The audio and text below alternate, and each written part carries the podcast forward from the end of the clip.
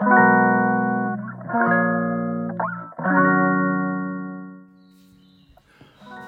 さんこんばんは。凪の心理学収録をしたいと思います。今日は2022年の6月9日。時刻は22時を回るところあたりかなと思います。えー、っと名古屋はですね割とその雨が降りそう降りそうと言いながらあ結果的にはあ良い天気が続いていてえー、案外ですね、えー、調子はあ良い状態が続いてるんですけどね。あのー、昨日昨日あたりは非常に僕は頭が痛くてですねやっぱり気圧の問題もあるのかなとは思いつつも、えー、一日中頭痛と戦っていた。水曜日ですね。うん。でもまあ前も言いましたけどね。相対的に本当に上がってきているなという実感があるので、えー、収録もこうしてできるような次第です。うん。えー、今日収録するのはですねうんと、うん、テーマとしてはその過去は過去今は今。という話をちょっとしてみようかなと思います。えっ、と仕事用のインスタグラムの方にもまあ過去に上げたことはあるんですけどこれはですねあの何て言うのか PTSD、うん、心的外傷のまあ治療というか改善の時によく言われる言葉なんですよね。うん、で心的外傷まあ過去の辛い経験とか体験ねそれをま思い出してはあ今辛くなるという話があるんですけれどもうんとそれっていうのは言い換えるとですね、えー、過去の出来事が今もなお続いているっていうことを表すそうです。えー、まあ例えば思い出してほしいんですけど、まあ、こういう過去にこういう苦しいことがあったからうん今こうやってうまくいかないんだとか過去にこういう影響を受けたから今なかなか人間関係があ難しいことになってるんだ。みたいな話ってあると思うんですけどそうするとですね、えーと、過去のことによって今が相変わらず影響を受けているっていうことを言ってるわけだから過去が過去になってないんですよね。要するに終わってない。今もなお続いているという状態を指すわけです。でこの状態ではなかなかあの過去をね消化しようとか忘れましょうとか卒業していきましょうっていうことが現実的ではないのでなのでよくそういう現場ではね過去は過去ですよ今は今ですよみたいな話をしていくということがあるわけなんですよね。うん、でもまあ簡単に言葉で言ってもね実際には難しい、まあ、体が覚えちゃってる話だし脳神経系の記憶みたいな形で残っているわけだから、うん、意志の力でどうこうねすぐにクリアできる問題ではないんですよね。これも時間をかけてやっていくしかない部分ではあるかなとは思います。うん、ただその過去を過去にするにはですねえっと一つまあ分かりやすい考え方として今が楽しければちょっと達成できる可能性が上がるっていうことは言えるんですよね。っていうのは今が辛い時って人って例えば過去に別にトラウマがなかったとしてもですよ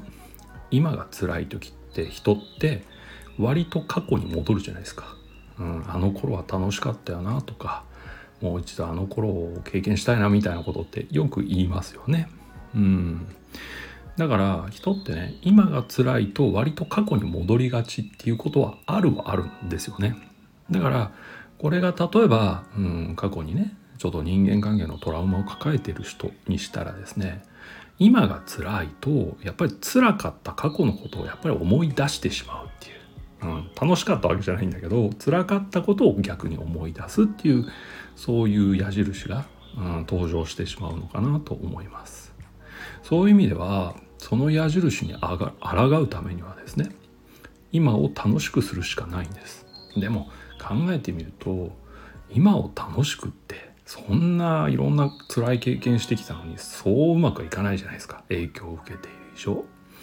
そこで最近の PTSD の研究複雑性 PTSD の研究においてはですね今に集中しましょうっていう話が出てきています。いわゆるマインドフルネスや瞑想のような話とイメージしてもらえればいいかなと思うんですけどうん。そうすると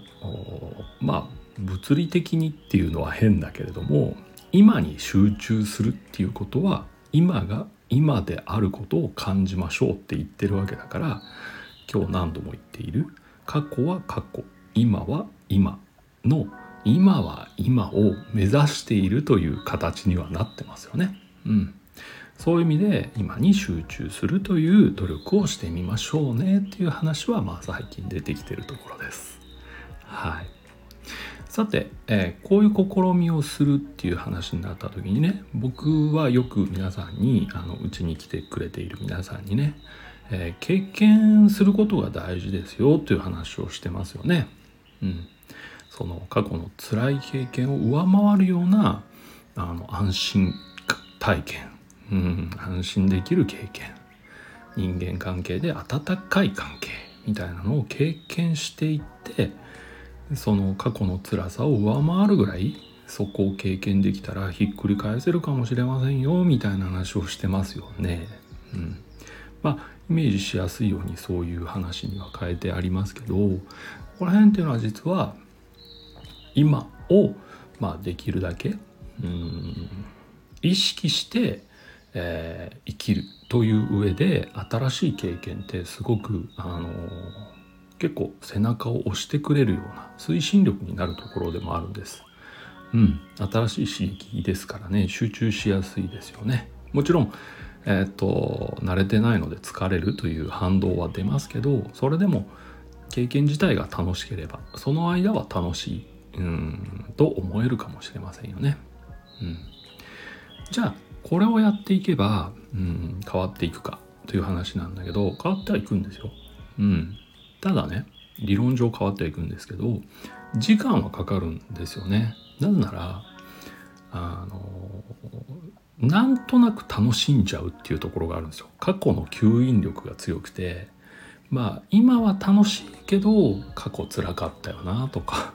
今楽しいけどこうやって疲れやすいのは過去のせいだよなみたいな結構過去の吸引力が強くて今に集中できてないんじゃないかっていうことはある。うん、そこがちょっと足を引っ張ってるいわゆる時間がかかってしまっているところじゃないかなと推測するわけです。じゃあどうするかっていうとやっぱり貪欲に経験とか体験っていう実感できるものをあの取っていくっていう必要があるのね。うん、だから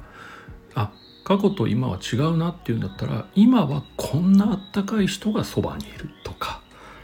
今は声をかけるとこんな人たちが集まってくれるとか今は助けてっていうとこうやって人が、うん、あのサポートしてくれるみたいなそういった実感は貪欲にしていった方がいいんじゃないかなという気がします。うん、多分この人たちはあ助けてくれるだろうとか、うん、多分声をかければ来てくれるけどねっていう緩やかなあの安心感だとやっぱり緩やかなだけにえっと改善スピードっていうのも緩やかかなと思うんですけど実感ですよね。例えば辛いって思ってる時に肩を抱いてもらえるとか背中を叩いてもらえる。優しくね。とか実際に横にいてくれるみたいなこういうのって結構インパクトあるじゃないですか。本当に昔とは違うんだ私とかあ本当に俺の立場って変わったんだなみたいなこの強い実感ってまあある程度そのね普段言ってる経験していきましょうみたいなことができるようになったら次の段階として強い実感をそこの中であの掴むような練習もしていっていいんじゃないかなっていうことになるわけです。うん、そういったところはあのもしねちょっと長くてしんどいなと思ってる人はなんとなく楽しいとかなんとなくじゃなくてあ本当に楽しいんだとかね本当に安心だなっていうそこの練習に切り替えても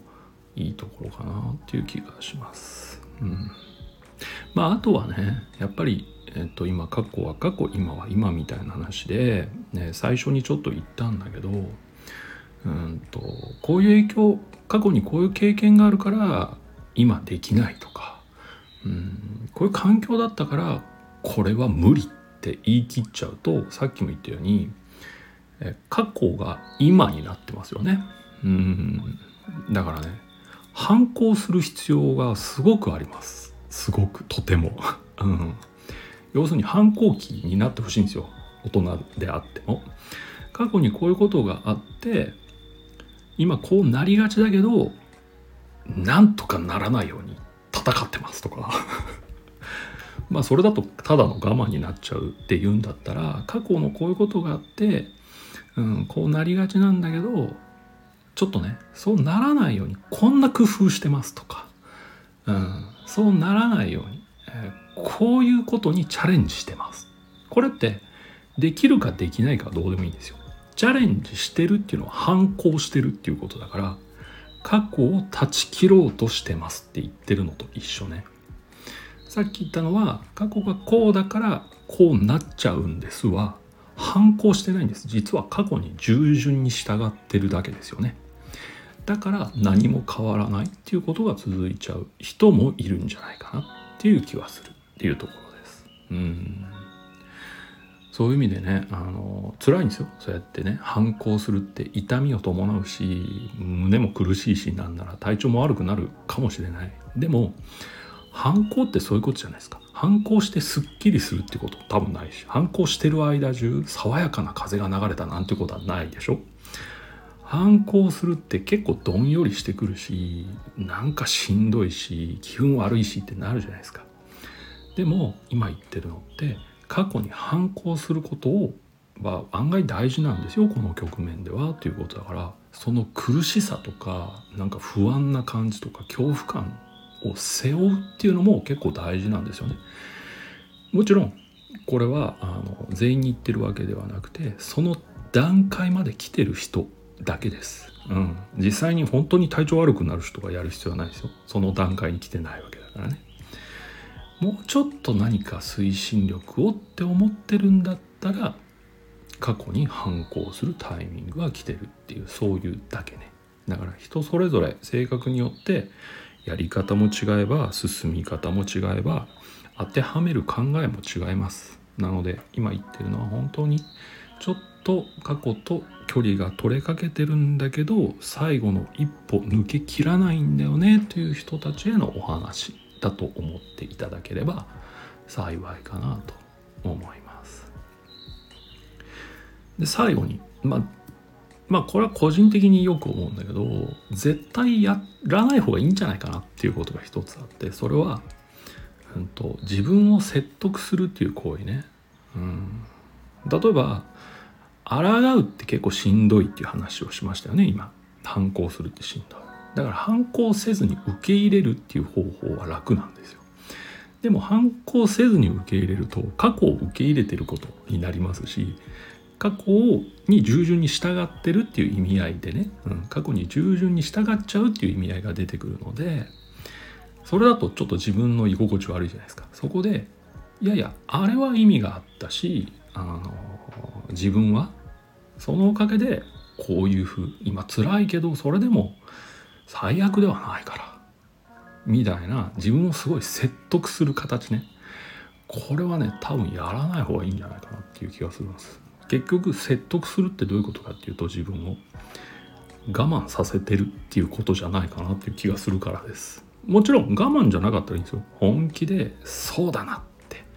あの過去の経験が生きてるしそのおかげで今進んでるなって思うんだったら全然僕はそんなことは思わないしそもそもそんな人カウンセリング来ないからね。これはカウンセリングに来てるようなちょっと難しい状況になってる人への話なので一つそんな風に思ってもらえるとありがたいかなと思います。結構さっきから すごい、えーとこういう人こういう人って限定を続けてるのはですねはい、あの全然僕が思ってもないような人があそれは違うと思いますとか言われることがあるのであなたのことを言ってるんじゃないですよっていう話をちょっといちいちするの大変ですからもう収録時に言ってるだけという僕の都合ね、うん、そう思ってください。はい、今日はそんな話をちょっとしてみました。あとねあの前回前々回あたりの収録に対して、えー、リプライくれたりあのレターをねくれた人ありがとうございますいつもいただけるねあの方がいるんですけどねあのちゃんと読めてますあのなんとなくそのここではまだリプライしてませんけどね、えー、感謝いつもしておりますのでありがとうございますということですはいえー、ではそんな感じで今日のお話はあこれぐらいかなと思いますもちろん、うん、僕の試験が結構入ってますので、えー、全然そうじゃないじゃねえのって思う人はあの切り捨てていただいて、えー、OK というお話です。はい、ではあまたお会いしましょう。お元気で。Oh.